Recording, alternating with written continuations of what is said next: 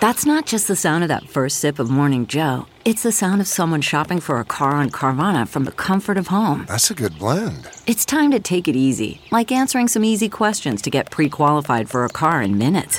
Talk about starting the morning right. Just like customizing your terms so your car fits your budget.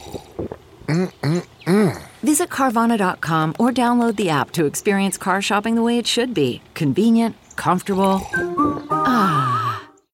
I'm Dr. Travis Stork, host of The Doctors, and these are The Doctor's Orders. Here are some surprising uses for toothpaste. For treating bee stings and bug bites, applying toothpaste directly to the sting may relieve pain and reduce itching. Some say it works wonders on pimples and blemishes. The anti inflammatory properties naturally dry out the infected areas and help clear them up.